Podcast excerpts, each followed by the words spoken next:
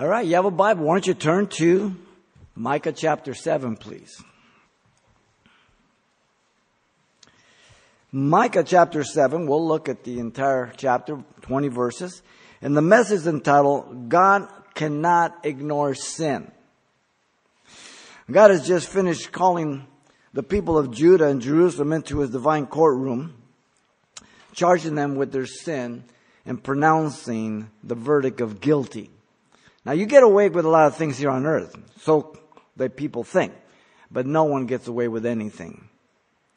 God knows and sees everything. This is the third and last message that began in chapter 6, verse 1 by the word here, and it covers the two chapters.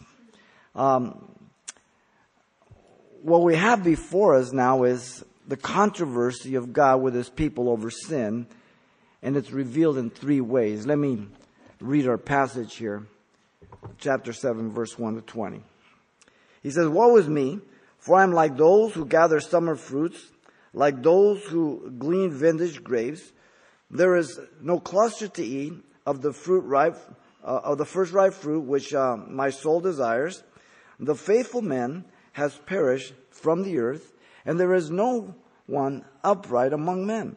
They all lie in wait for blood. Everyone hunts his brother with a net. They that uh, that they may successfully do evil with both hands. The prince asks for gifts. The judge seeks a bride, and the great man alters, utters his evil desire. So they scheme together. The best of them is like a briar, the most upright is sharper than a thorn hedge. The day of your watchman and your punishment comes, now shall be the perplexity. Do not trust in a friend, do not Uh, put your confidence in a companion. Guard the door of your mouth from her who lies in your bosom. The son dishonors father, the daughter rises against her mother, daughter-in-law against mother-in-law. A man's enemies are the men of his own household. Therefore I will look to the Lord. I will wait for the God of my salvation. My God will hear me. Do not rejoice over me, my enemy. When I fail, I will arise. When I sit in darkness, the Lord will be a light to me.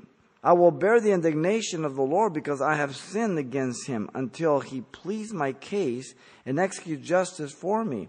He will bring me forth to the light. I will see his righteousness. Then she who is my enemy will see and shame will cover her who said to me, where is the Lord your God? My eyes will see her. Now she will be trampled down like mud in the streets. In that day, in the day when your walls are to be built, in that day, the decree shall go far and wide. In that day, they shall come to you from Assyria and fortified cities, from the fortress of the rivers, from sea to sea and mountains to mountain. Yet the land shall be desolate because those who dwell in it, and for the fruit of their deeds. Shepherd your people with your staff, the flock of your heritage, who dwell solitarily in the woodland in the midst of Carmel. Let them feed in Bashan and Gilead as in the days of old. As in the days when you came out of the land of Egypt, I will show them wonders. The nations shall see and be ashamed of all their might. They shall put their hand over their mouth, their ears shall be deaf. They shall lick the dust like a serpent. They shall crawl from their holes like snakes of the earth. They shall be afraid of the Lord our God and shall fear because of you. Who is a God like you, pardoning iniquity and passing over the transgressions of the remnant of his heritage? He does not retain his anger forever because he delights in mercy. He will again have compassion on us and will subdue our iniquities. You will cast all our sins into the depths of the sea. You will give truth to Jacob and mercy to Abraham, which you have sworn to our fathers from days of old. The controversy of God with his people over sin is revealed in three ways. First, we have the painful lamentation of Micah, verse 1 through 6. Secondly, the faithful petition of Micah, verse 7 through 13. And then the prayerful intercession of Micah in verse 14 through 20. The painful lamentation of Micah comes first. verse 1 through 6. Notice in verse 1 and 2, the prophet lamented for the lack of faithful people due to sin. Sin always kills. It kills your relationship with God and other people. Sin destroys utterly. Unchecked. The word woe, as we've spoken many times, an expression of grief, desperation due to the horrible condition and situation of the northern kingdom and the southern kingdom right now. It, it, it grieves the prophet. The word also can be used for judgment to come. It's used that way in chapter 2 verse 1 where it says, Woe to those who devise iniquity and work out evil on their beds at morning light they practice it because it is in the power of their hands. Also, the word burden through Isaiah, Jeremiah, the burden means the judgment, the burden of the Lord. So these expressions, uh, uh, the context will dictate exactly which one it means. Now, notice um, in verse 1 that Micah provided the reason for his woe. For I am like those who gather summer fruit, like those who glean vintage grapes. The figure of speech is called a simile, a comparison of two things to one another. The simile is introduced always by one of two words, like or as.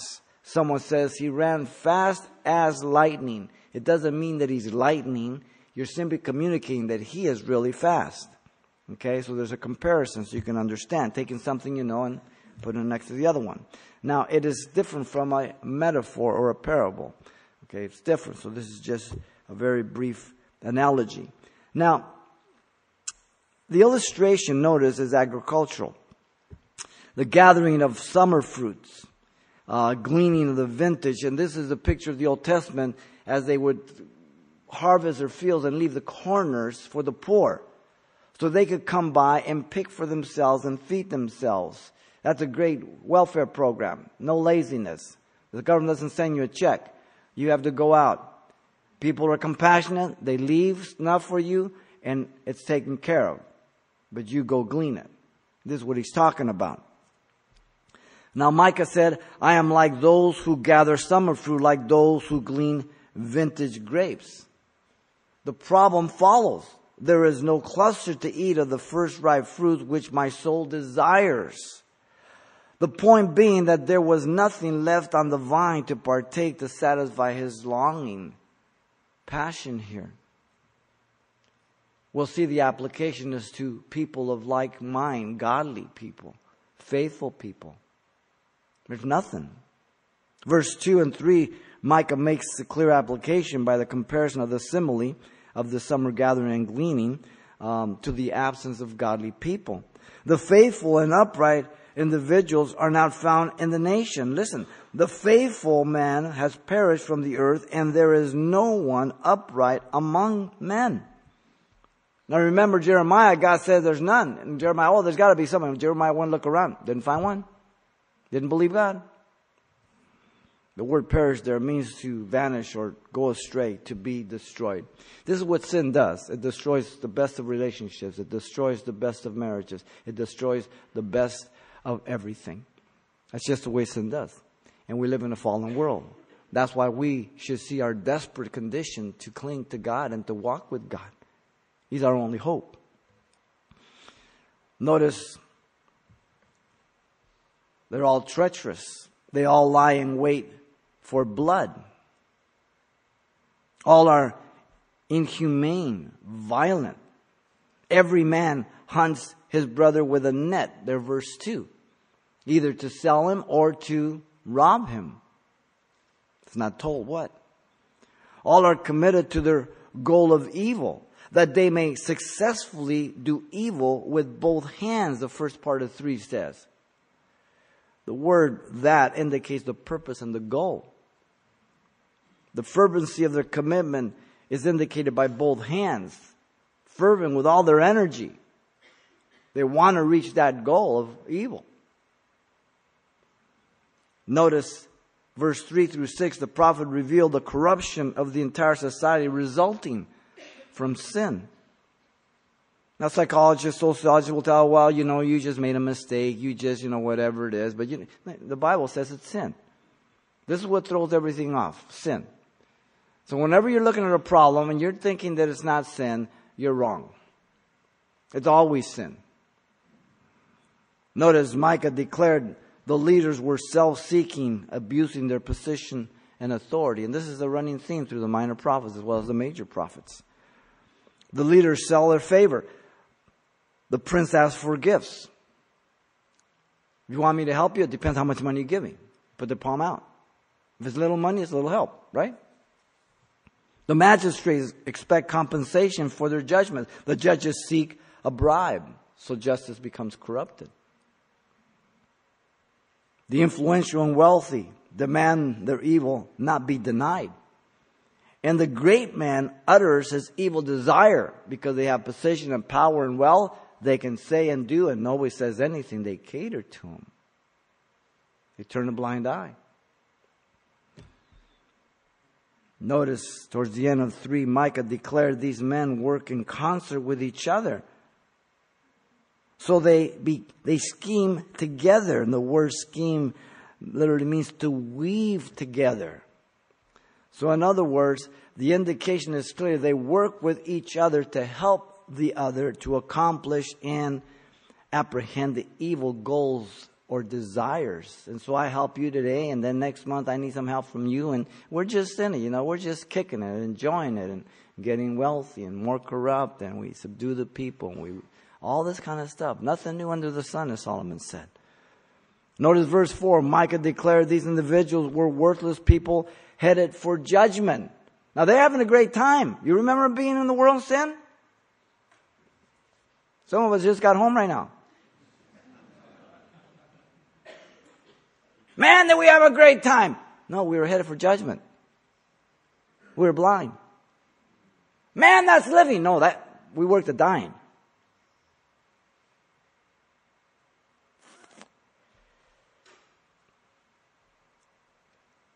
Micah declared two more similes here,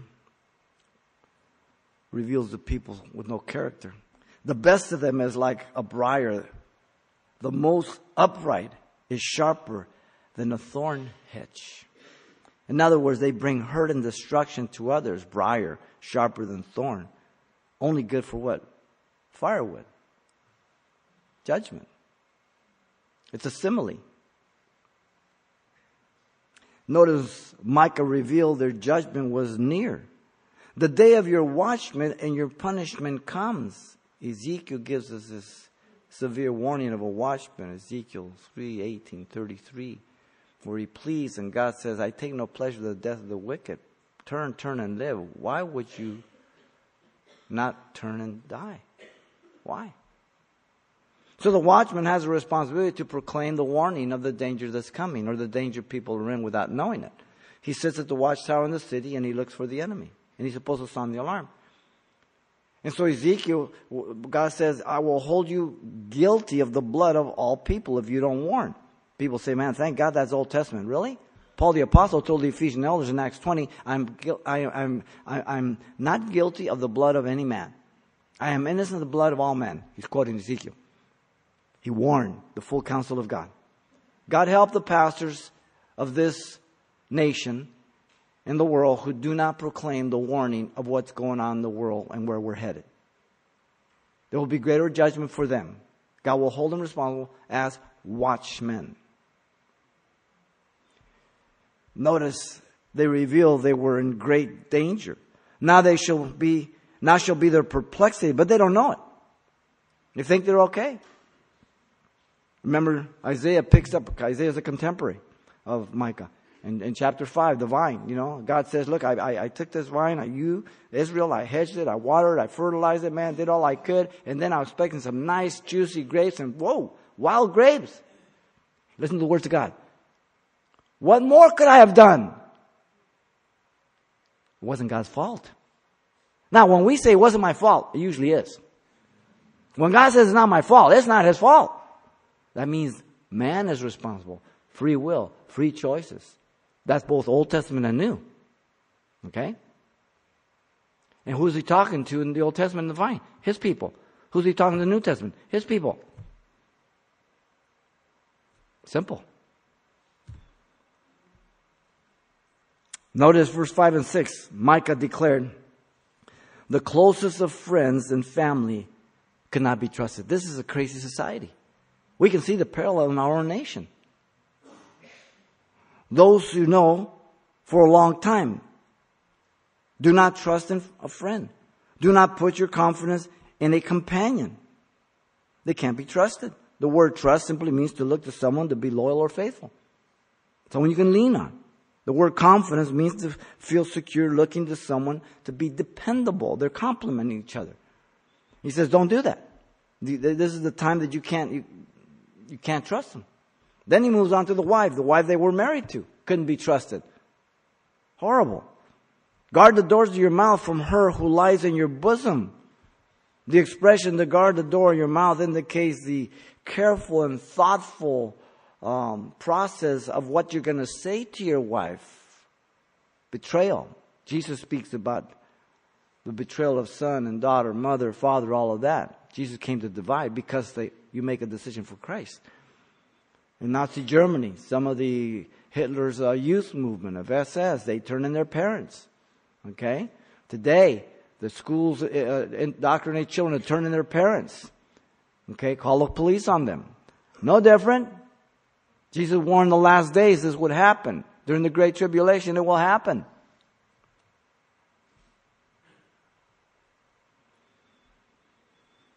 Notice the tremendous deed is indicated by the picture of the most intimate privilege. She who lies in your bosom.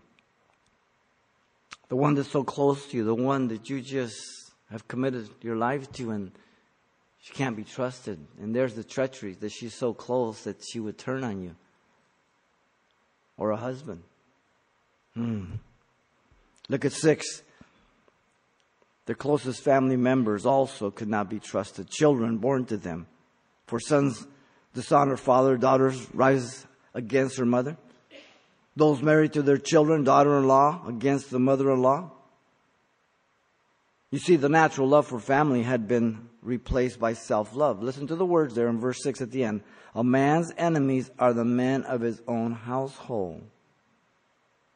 It was all self serving. Now, the 70s gave the rise to self esteem through the public school education. And then you had the Christian community through Dr. Dobson bringing that self esteem, and it destroyed us in the church. Now they demand it. Now the society is destroyed. Everybody's so full of self esteem that they won't take no for an answer. The Bible says no man ever yet hated himself. It's ridiculous.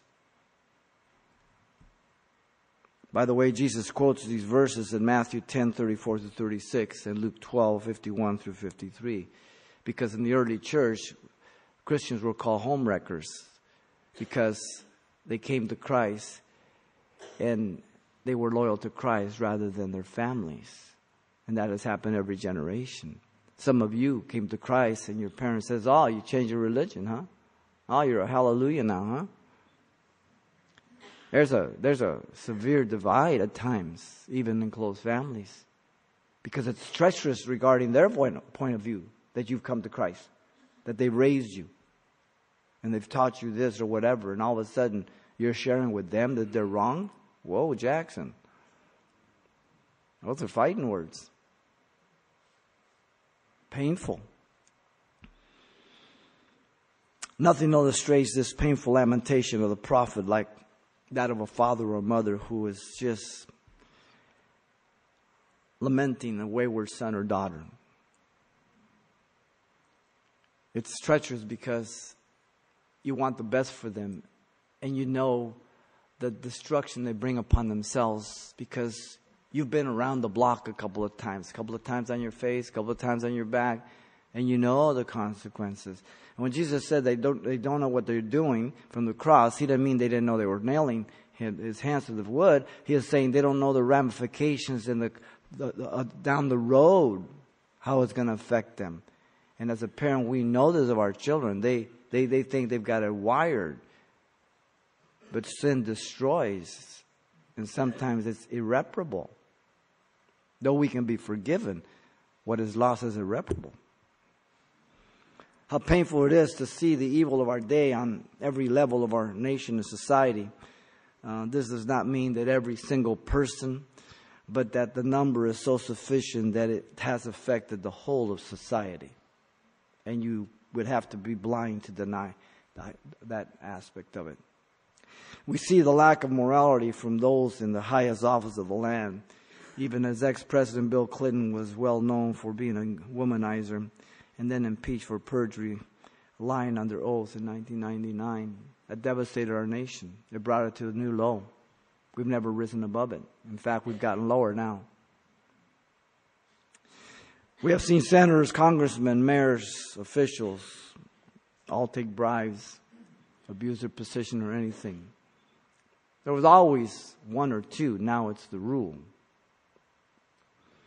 Uh, Ecclesiastes 8:11 says, "Because the sentence against an evil work is not executed speedily, therefore the heart of the sons of men is fully set in them to do evil." If you're a parent, if you don't correct your son or daughter, they're going to do it again and they're going to do worse. Discipline, consequences. Simple. What painful difficulties have been brought on the American family in our society through the woman leaving the home and entering the workforce. It started after World War II in small numbers, but then it progressed. The 70s, it hit all time high. It was then that um, the double income kicked in. I bought my first house for uh, 22,500, 1,200 square foot house. Double garage, walls, everything in Covina. My parents bought the same floor plan house 12 years earlier. They bought it for 15,000, so they only appraised 7,000, 7,500 in those 12 years. Well, in three years, it doubled on me because all of a sudden the double income kicked in on this nation.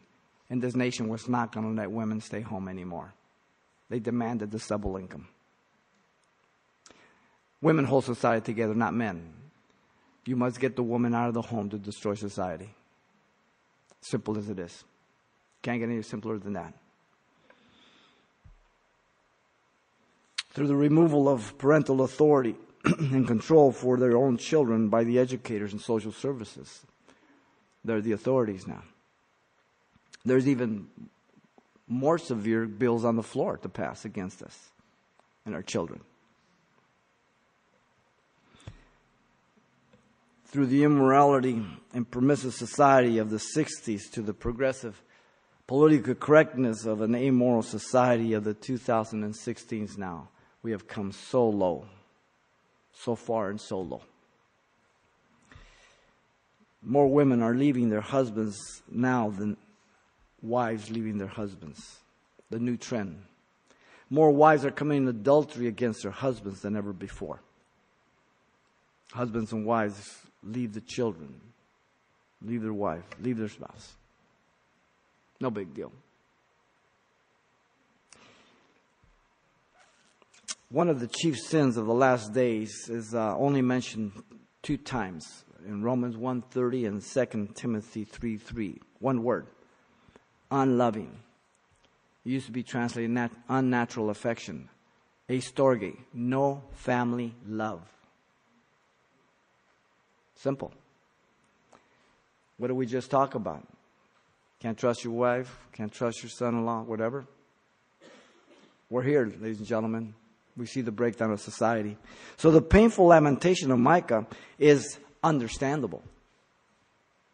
Notice next comes the faithful petition of Micah 7 through 13. In 7 through 10, the prayer of faith by the prophet comes first. The conclusion of Micah now was to trust God alone. So he's, he's bummed out. Now, so he gets his eyes on the Lord. Therefore, I will look to the Lord Yahweh. Having his eyes on the wicked people was discouraging. Having his eyes waiting for the wicked people to change was, was not going to happen. Too far gone.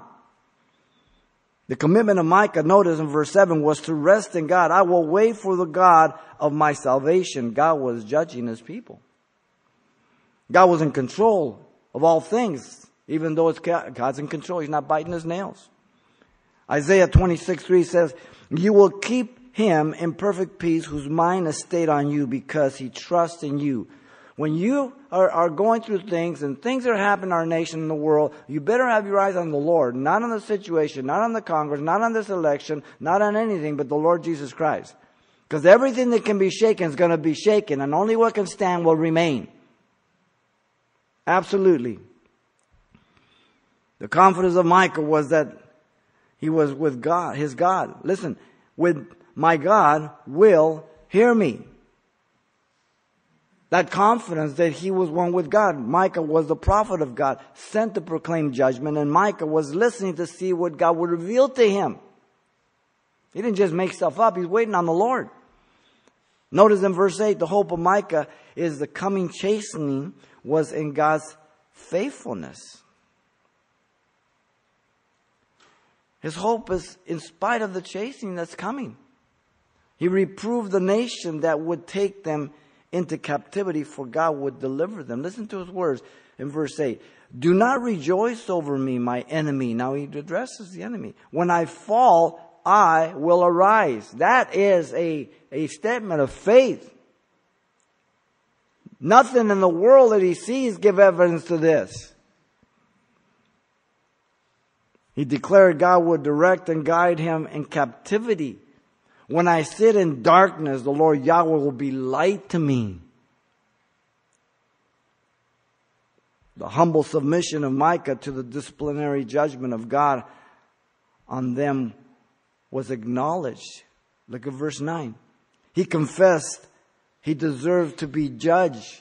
This is Micah speaking. I will bear the indignation of the Lord. He confessed he was guilty of sin also because I have sinned against him. You ever read Daniel? We have sinned. The problem is we say, well, but Lord, those guys, you better put we. Okay? You better include yourself. There is no person or nation that can be brash enough to sin and think that they will not be judged by God. That's why Jesus is returning to judge the world. Look at still 9. The trust of Micah was in God for the duration of the captivity to be trustworthy for his protection. Due to the confession and repenting from sin. Listen to his words. Until he pleads my case and execute justice for me. When there's acknowledgement, where there's confession, then God can deal with it. The only way. No other way resulting in sweet fellowship, he will bring me forth to the light. Acknowledging his holy justice, I will see his righteousness, not his own, God's. When God forgives me, when God deals with me, that's his righteousness, not my own. Look at 10. The revelation of Micah to his captive enemy was their future judgment. They would be humbled and destroyed in their pride. Then she who is my enemy, and the word she is in italics, meaning it's not in there, it's just put there. Um, but it's whatever enemy. There was Assyria, then Babylon, and so on and so forth, and then the end times of tribulation. My enemies will see, and shame will cover her who said to me, Where is the Lord Yahweh your God? People tell you as you confess your faith in God and something goes wrong with your marriage or your child or whatever, and they say, Where's your God now? Whoa. He's in heaven. He's ruling the world. He's looking out for me. He's in control of my life. They would witness this. My eyes will see her. Now she will be trampled down like mud in the streets. So the prophet, as we've seen, he deals with his contemporary situation, and then we're going to see he's going to move forward to the future of the Great Tribulation and, and, and millennial. Here he's, he, the, the, enemy is Assyria, going to take the northern kingdom, 722. Then Babylon is going to take uh, Judah, the final one in, in uh, 580, uh, 586. So you have Assyria, Babylon, and then the nations of the world at the end for the remnant of Israel. God's in control. God is faithful to his people. Look at verse 11 through 13. The prayer of faith by the prophet was answered. If you're praying and you're confessing, then God's going to answer you. The answer dealt with the restoration at the kingdom age. So now he goes from the contemporary situation, he goes forward. The phrase in that day is a common phrase and it speaks about the time of Great tribulation and the millennial also. The context will tell you that. Um, it's stated twice here, two times for emphasis. The phrase is synonymous with the latter days of the great tribulation millennial that we saw in Micah 4 1. The walls will be built, he says, speaking of the protection of the remnant of God and the decree to the whole world. This is the context, the remnant, the last days. He goes forward. The Gentiles will be blessed through the Jewish remnant. Genesis 12, 1 through 3. Those that bless you, I will bless. And so on and so forth. You have Amos 9, 11 and 12. You have Romans 9, 30. You have Galatians 3, 5 through 9 and many other passages. God is not through with Israel. Do not believe replacement theology. It's absolutely unbiblical. There's a difference between the nation of Israel that's looking for a future kingdom. It's an earthly kingdom. We are looking for a spiritual kingdom. Okay? A heavenly kingdom. One's a wife, put away by divorce. The other one's a bride, looking for a wedding. I hope you know the difference. Notice the entire earth will come to Jerusalem. Now, a lot of people don't like this kind of stuff from the pulpit. Tough. Look at verse 12. For the third time in that day, still talking about Great Tribulation, of the millennial. They shall come to you from Assyria, fortified cities, from the fortress of the river, meaning Egypt, from sea to sea and mountain to mountain. The implication is from the whole earth. We saw that already in one message. The whole earth. Jerusalem will be the capital of the world. Jerusalem will be the center of worship of the world. Jerusalem will be the center of government for the world. Jerusalem will be the center of blessing for all the world. And God's not asking your permission. It's just the way it's going to be. The entire earth, look at verse 13, at this point has been utterly defeated by the second coming of Jesus. That's the context. The earth is judged due to the wicked people, yet the land shall be desolate because of those who dwell in it. As he comes back, the battle of Armageddon, the earth is judged for the evil committed and for the fruit of their deeds. God rejecting world. No person, no nation The world cannot reject God, deny God, and think that He's not going to judge. It's insanity. You know, just as clouds are no guarantee of rain unless the right conditions are present, so prayer, apart from the biblical conditions, prayer is merely presumptuous and empty words. I must acknowledge my sin, confess my sin, repent from my sin, then God will hear me. Then prayer can be effective. Simple. Isaiah 59, 1 and 2 says, if God, God's hand's not short that cannot save, neither is his ear heavy he cannot hear, but your sins have separated you from God and he turns his back on us. Psalm 66, 18 says, if I regard iniquity in my heart, God will not hear me. Are we, are we clear on that? Sin is an obstacle. Your son, your daughter is in bad relationship with you. They've done something. You're not happy. You're not talking. You're looking for acknowledgement. You're looking for repentance. You're looking for a broken, humble, uh, humble heart. Then everything's going to be okay. Smile's going to come back. Hug's going to come back. Blessing's going to come back, right? Simple. How important it is to keep our eyes on the Lord and not people, for the best of people will fail at one time or another and even fail us personally. Your pastor falls, he didn't die for you. You go on. Elder falls, you don't walk away from God. He didn't die for you. Your wife or husband fail you. You don't walk away from God. They didn't die for you. Jesus died for you. He's your Savior. Abraham lied about Sarah being his sister, remember, to Abimelech, king of Gerar, and endangered her being defiled. And God intervened in Genesis 20, verse 1 through 5, and he told the king of Gerar, he says, You touch her, you're a dead man. Moses misrepresented God in Numbers 20, verse 7 through 13, as the people were thirsty in the wilderness and, and, and they were asking for water. And, and Moses uh, went to God, and God says, Go ahead, go out there and speak to the rock and give the people water. And Moses went out and said, What must I do, you rebellious people, stiff necked? Must I strike this rock? And he hits the rock. And the people got their water. But God said, Hey, Mo, come here. What did I tell you? Well, you know, you let the people believe that I was mad at them. I wasn't mad at them. You were mad at them. Not only that, I told you to speak to the rock. That rock was Jesus Christ, for New Testament says. And he struck the rock twice. Jesus only struck once for our sins. He says, You're not going to go into the promised land. Wow. Meekest man on the earth. When we do fail and we bring things on ourselves, we must own up to the failures. First to God and the consequences. Even though they remain, we have to look to God. Some people don't like that. So they blame others even after the fact. No, no, that's a worse insult. That's a worse sin. You own up to it, you bear it honorably, and you trust God for it. Sometimes our sin is just against God, and He chastens us, deals with us, He forgives us. It's done.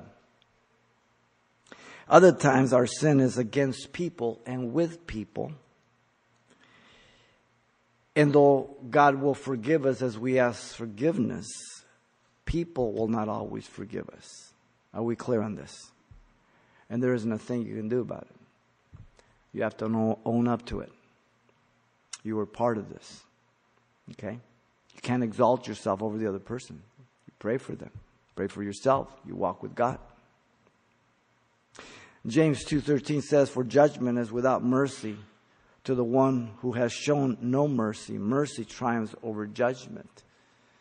So the encouragement and the principle is that I need to be merciful if I want mercy. But the truth of the matter, sometimes people get so embittered that they can't give it to you. They won't, they don't want to.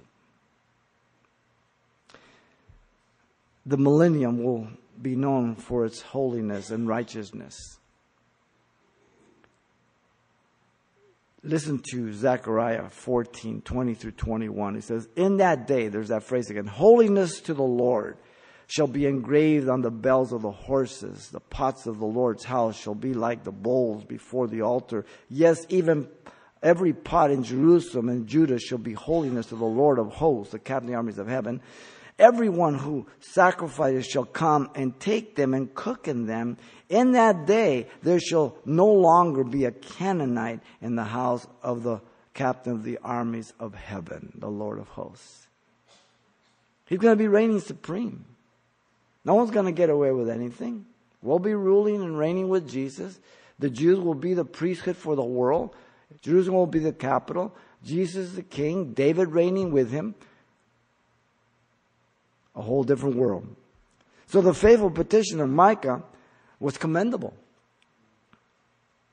Which leads us to the prayerful intercession of Micah now. 14 through 20. Notice 14 and 15. The prayer of the prophet was for God's loving care for his people. Micah interceded for the blessing of the remnant. This is the context of the kingdom. Now, in principle, it can apply to us, but it's directly to the remnant here. The metaphor of a shepherd and a sheep was very appropriate for the remnant. Shepherd your people with your staff. The word shepherd means to tend, feed, and to protect the sheep. This was the responsibility of the shepherd. The staff was used to direct and guide and even discipline the sheep. Your staff and your rod, they comfort me. Psalm 23 says. The rod at times will be used against the predators, the wolves, or anybody else. The Lord Jesus is called the Good Shepherd, the Great Shepherd, the Chief Shepherd in John 10 11, Hebrews 13 20, and 1 Peter 5 4. He's the one that's being identified here and called attention to. The remnant of Israel is identified, the flock of his heritage. Listen to Micah 5 3. Therefore, he shall give them up, Israel, until the time that she who is in labor has given birth, the remnant. Then the remnant of his brethren shall return to the children of Israel. In Micah 5 4, in the first part of A, and he shall stand and feed his flock. That's talking about Jesus. In the strength of the Lord Yahweh, in the majesty of his name of the Lord Yahweh his God, and they shall abide for now he shall be great to the ends of the earth. In this one shall be peace, the Prince of Peace. Isaiah 9 6. Notice they will dwell unthreatened by any nation and in abundance 14 at the end there. In safety and abundance of, uh, in the most fertile grazing land. He says, who dwell solitarily, alone, but and they're not in danger, in the woodland, in the midst of Carmel up north by Haifa. Let them feed in Bashan and Gilead up in the north and towards the Transjordan side, where the other, the, the ten tribes settle, some of them. As in the days of old. Remember the two and a half tribes of, of them settled there for the cattle land? Good land. So this is the indication. Unthreatened. An abundance. Right now they don't have that. Right now they're threatened every day since the day just hours after their independence in 48, they were attacked. They've been under war since then.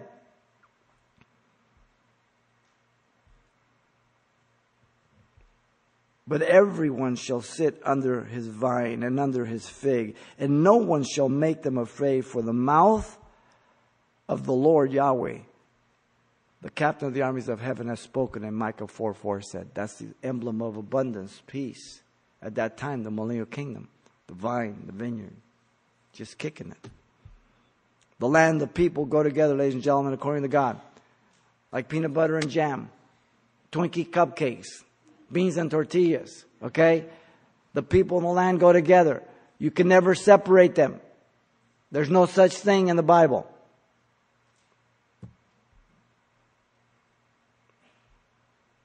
Notice Micah indicated the blessing would be like the days of the Exodus. He doesn't say Babylon, the Exodus, because the Exodus was through miraculous works, supernatural. That's what's going to happen in the millennial kingdom. They were delivered from oppressive slavery of 430 years. It says, as in the days when you came out of the land of Egypt, he spared them from the angel of death, the death of the firstborn. He brought them forth with great wealth as back payment of all their slavery. They experienced the miracles of God constantly. He says, I will show them wonders. God divided the Red Sea. He judged all the gods of Egypt, first of all, all the miracles there. They divided the Red Sea. He gave them water from the rock. He fed them manna in the wilderness. He prepared every encampment before they got there. Wow. Then notice the prayer of the prophet revealed God's victory over the nations as he's speaking about this millennial kingdom. 16 and 17. The invading nations will serve Israel. Look at 16. The nations will be humble as they acknowledge the greatness of Israel. Those nations that God will judge in Matthew 25, the sheep from the goat. Those that are allowed to go in, they go in. The lofty looks of man shall be humbled. The haughtiness of men shall be bowed down. And the Lord alone shall be exalted in that day, Isaiah 2.11 says. That's the millennial kingdom. Isaiah 2, Isaiah 11. He's a contemporary with Micah, remember. Notice the nation will make no objection, none of them. Verse 16 still, but be silent. They shall put their mouth, oh, their hand over their mouth, and ears shall be deaf. No one's going to say anything. They're serving Israel, the Jew. The nation of Israel becomes a priestly community for the world, literally. Zechariah 2.11 says, Many nations shall be joined to the Lord Yahweh in that day, and they shall become my people, and I will dwell in your midst. Then you will know that the Lord, captain of the armies of heaven, has sent me to you. Notice the nations will be abased as animals. Look at 17. They shall lick the dust like the serpent, having exalted themselves above God. They shall crawl from their holes like snakes of the earth. They will understand their insignificance before God. They shall be afraid of the Lord Yahweh our God and shall fear because of you. They will find themselves before a holy God and a holy people. You see, we look at ourselves as powerful kingdoms. Daniel chapter 2, you have the vision of the great image, a head of gold, arms of silver, belly of brass, legs of iron, comprised of iron and clay, the ten toes. This huge image, that's how man sees himself. Then God shows those kingdoms in chapter 7 of Daniel as animals. Interesting. We're only impressed with ourselves. God's not impressed with us. You think God's impressed with this technology? He said, Oh, I got to get me one of those. you think He's impressed with the nuclear power? Oh, man, why didn't I ever think of that? Hmm. Look at 18 through 20. The prayer of the prophet praise God for his forgiveness. We get the incomparable God first. Who is like God? Remember the name of Micah as a pun on words from this. He's not like the idols of the pagans. That's what he is not like. Exodus 15:11 says, "Who is like you, O Lord Yahweh, among the gods? Who is like you, glorious in holiness, fearful in praises, doing wonders? No one." Deuteronomy 33:26, "There is no one like the God of Jeshurun, meaning Jerusalem, who rides on the heavens to help you, and in his excellency on the clouds. What a great picture. Psalm 89 6. For who in the heavens can be compared to the Lord Yahweh? Who among the sons of the mighty men be likened to the Lord Yahweh? None. Psalm 89 8. O Lord God of hosts, the captain of the armies of heaven, who is mighty like you, O Lord Yahweh? Your faithfulness also surrounds you. To whom then will you liken God? Or what likeness will you compare him to? Isaiah 40, 18. At this point, he's talking about the pagans that go out in the wood, they cut shut down this wood, they take some wood, they make a fire, they make a stool, they cook their food, and then they got some wood left over, they make a god and they bow down to it. Stupid. What are you going to compare God to? You're going to put eyes on him and feet because you have eyes and feet? God's Spirit. Those who worship Him worship in spirit and truth. Isaiah 40, 25, to whom then will you liken me? Or to whom shall I be equal? Says the Holy One. No one. There's only one unique God. One more, 46, 5 Isaiah. To whom will you liken me and make me equal and compare me that we should be alike? None.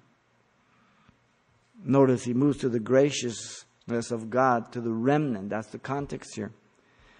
Failure due to sin, nature's first dealt with. Pardoning iniquity. The word iniquity means the guilt or punishment due to their sins. Rebelliousness comes next due to self will, passing over the transgressions of the remnant of his heritage. There's a difference between sin and trespasses, transgressions. Sin is because we're sinners. We, we, we blow it. We, we fall to our weakness. But transgression is a willful disobedience. You walk across and then that fence, there's a sign says no trespassing and you climb over that fence. That's willful. That's different than from just having no boundaries and there's no fence and you happen to kind of just go into the property and somebody says, hey, what are you doing my property? Oh, I didn't know. Okay? That's different. Notice the distinct nature of God regarding the remnant is given. He is always looking for confession and repentance to remove his anger. He does not retain his anger forever. The context is the remnant.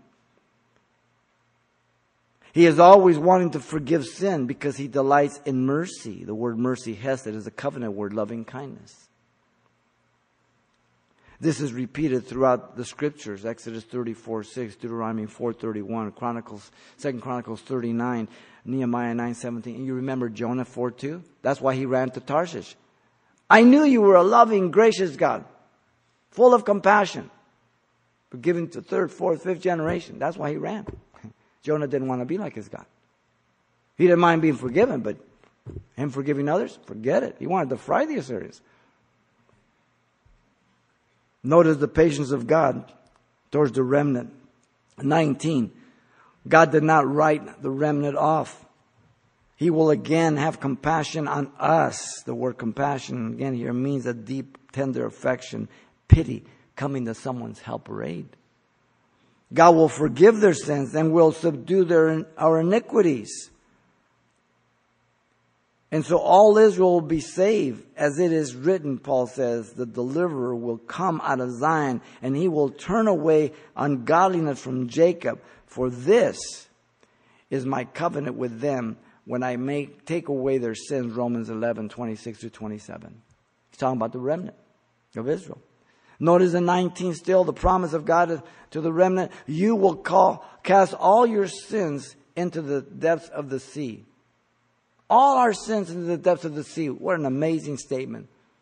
The word cast has the idea of throwing away or throwing off. The context is the depths, the deepest ocean. Now, the deepest ocean that we know is 36,000 feet or seven miles, the Mariana Trench near the U.S. territory of Guam. That's pretty deep. And then God puts a sign there, no fishing. Now you have to believe that by faith. You may condemn yourself, others may condemn you. Satan will condemn you. You've got to know God's word. Look at 20. The faithfulness of God to the patriarchs by covenant is it mentioned. God will be true to Jacob regarding his word. Even though Jacob was a con artist, a deceiver, you will give truth to Jacob.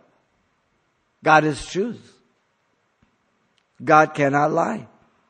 God will pour out his loving kindness promised to Abraham, even though he was a pagan at one time, and mercy to Abraham, the patriarchs. God will do all this because he promised it by an oath, and God cannot lie which you have sworn to our fathers from days of old. Listen to the scripture. Now the Lord has said to Abraham, get out of your country, of your family, from your father's house, to a land that I will show you. I will make you a great nation. I will bless you and make your name great. And you shall be a blessing. I will bless those that bless you. I will curse those that curse you. And in you, all the families of the earth shall be blessed. Genesis 12, 1 through 3. Wow. Promise. It's as good today as it was then. And the Lord said to Abraham, after Lot had separated from him, lift up your eyes now and look from the place where you are, northward, southward, eastward, and westward. For all the land which you see, I give to you and your descendants forever. And I will make your descendants as the dust of the earth so that if a man could number the dust of the earth, then your descendants also could be numbered. Genesis 13, 15 through 16. Land and people never separated. Genesis 17, 7, and I will establish my covenant between me and you and your descendants after you in their generations for an everlasting covenant. Everlasting covenant. Underline that. To be God to you and your descendants after you. The remnant. Israel. Not the church. Not the bride. Genesis 17, 9. Listen. No, Sarah, your wife, shall bear you a son, and you shall call his name Isaac. Because she laughed at it. God said, Why'd you laugh? I didn't laugh. Oh, no, she did. And you shall call his name Isaac, laughter. I will establish my covenant with him for an everlasting covenant and with his descendants after him. Not Ishmael, Isaac. Don't let anybody twist the scriptures. Isaac is Israel, the nation. The patriarchs, Abraham, Isaac, Jacob. Simple.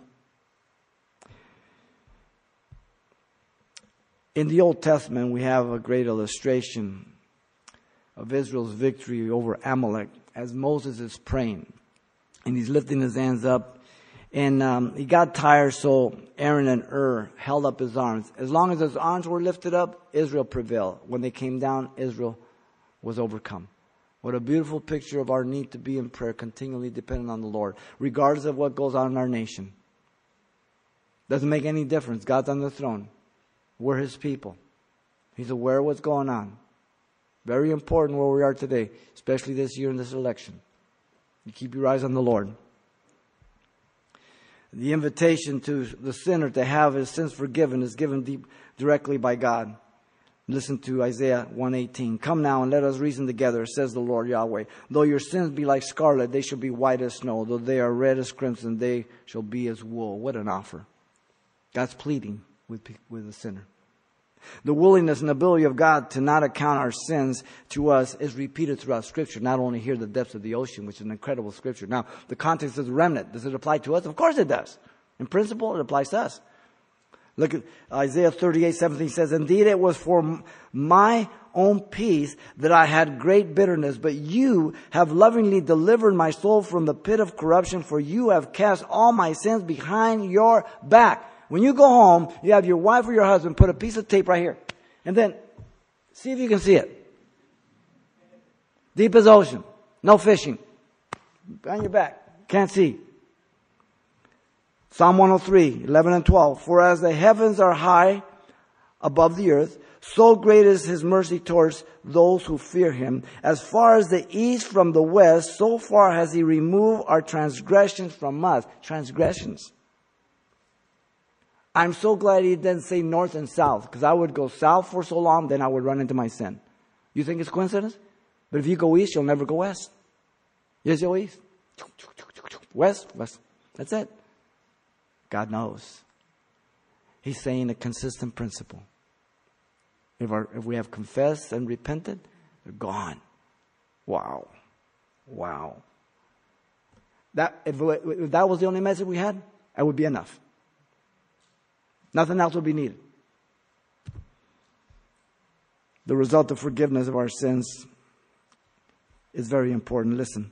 Blessed is those who transgress, uh, whose transgressions are forgiven those whose sin are covered. Blessed is the man to whom the Lord does not impute iniquity, and in his spirit there is no deceit. When I kept silent, my bones grew old through um, my groaning all the day long. Been there? When you're not confessing, you're not acknowledging, man, let me tell you, you're miserable. For day and night your hand was heavy upon me. My uh, vitality was turned into the drought of summer. I acknowledge my sin to you and my iniquity I have not hidden. Confession comes. And I said, I will confess my transgression to the Lord Yahweh. And you forgave the iniquity of my sin. Selah pause. Wow. Psalm 51, when he committed adultery with Bathsheba, verse 7 through 10, he says, Purge my with purge me with hyssop and I shall be clean. Wash me, and I shall be whiter than snow. Why whiter than snow? Because every snowflake is wrapped around a speck of dust. Every snowflake has a dirty heart, like you and like me. Wow. Whiter than snow. Make me hear joy and gladness. That's the result of confession and abandonment of sin. That the bones you have broken may rejoice. Hide your face from my sins and blot out my, all my iniquities. Create in me a clean heart, O God, and renew a steadfast spirit within me. Wow. what a great way to finish this book. Horrible time, but what a great hope in God and in the person of Jesus Christ. The prayerful intercession of Micah was admirable. This is the controversy of God with his people over sin, revealed through these three ways. The painful lamentation of Micah was understandable. The faithful petition of Micah was commendable. And the prayerful intercession of Micah was admirable. Wow. Let's be Micah's. Somebody interceded for us we wouldn't be here. We'd be gone. We are debtors, ladies and gentlemen, every day of our lives to the Lord Jesus Christ. Lord, thank you for your grace and love and your goodness. Deal with our hearts, and we thank you for your grace. We pray for all that are present, Lord, and your hand would be upon them. You would speak to them. And Lord, that they would call on your name.